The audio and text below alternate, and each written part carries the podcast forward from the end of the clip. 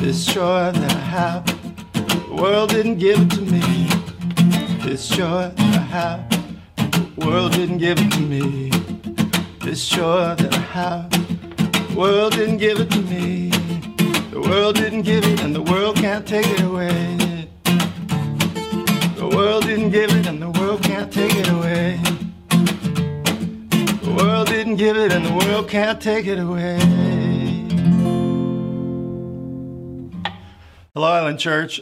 This morning I want to talk to you about having peace and joy in the midst of crisis. It is possible, and God gave us uh, His Word, or in His Word, the tools needed to have that. So in, uh, in John chapter 16, 33, as Jesus began to wind down his earthly ministry, he began to prepare his disciples for what was coming the cross, redemption. And he knew this was not going to be an easy thing for them. Uh, and he says this to them He says, I have told you these things so that in me you might have peace. In this world you will have tribulations, but be of good cheer. I have overcome the world. So, the key to having peace in uh, difficult situations is to be in Jesus. Or, as he said, I have told you these things, or we can have peace in the things that Jesus has said, basically in the Word of God. That's where our peace is going to come from. It's going to be in Jesus. Jesus uh, went to the cross, went to hell, and did all that for that uh, for us to restore a relationship that had been destroyed by sin. Sin, the Bible says, is what brings death. It's what brings disease. It brings uh, uh hardships. The reason we have tribulation or trouble is because of the enemy. He's come to steal, he's come to kill, he's come to destroy. Uh, second reason is because we live in a fallen world. This system, because of sin, is fallen. It's against us.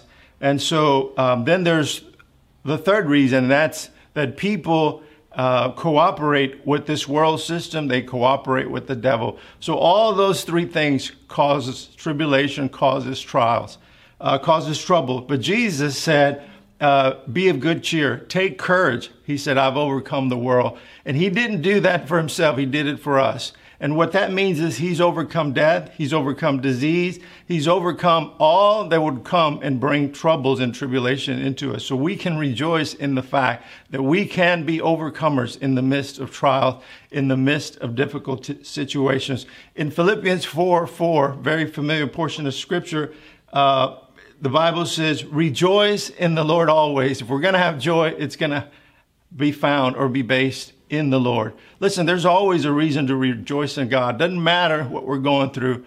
And so we can always rejoice in the fact that God is with us, that He'll never leave us, He's never going to forsake us, that He loves us, and that He has provided answers for us. So we can rejoice in that. Psalms 100 and verse 1 says this shout for joy. Now, we're not going to get joy by shouting or screaming, but what uh, this chapter indicates, what it's talking about, is praise. We need to be people that praise. And the reason we pray is because praise brings joy. Just the fact that we celebrate God, that we uh, rehearse the victories of God will bring joy into your life. It'll remind you that we have overcome other difficult situations. It brings joy. He says, Rejoice in the Lord always. And again, I say rejoice. Very important to maintain an attitude of rejoicing in our lives. There's a reason to rejoice in everything that we're going through, not because of what we're going through, but because we have an answer. Amen. Uh, verse 6 of that same uh, chapter in Philippians says, Be anxious for nothing. Or it says, Don't worry. Don't worry. Uh, but in everything, by prayer and supplication with thanksgiving, let your requests be made known unto God. Another thing that will help us to have joy and peace is to bring those requests, to come in prayer uh, to the Lord. And look, here's what prayer does. Prayer, I found out that it allows God to come into the situation. God doesn't just go and do whatever He wants. We have to invite Him into that situation.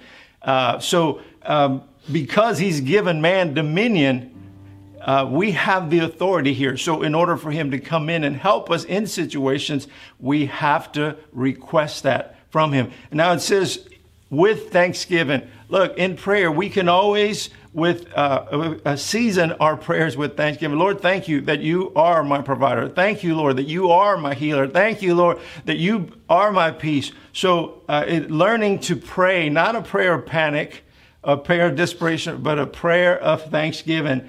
And then he says, verse 7 and the peace of God, which passes all understanding, will guard your hearts and mind. So here's the key as a result of praising, of rejoicing, of, of trusting in the words of Jesus, of, of uh, just finding our union with Jesus and celebrating that uh, will bring peace into our heart.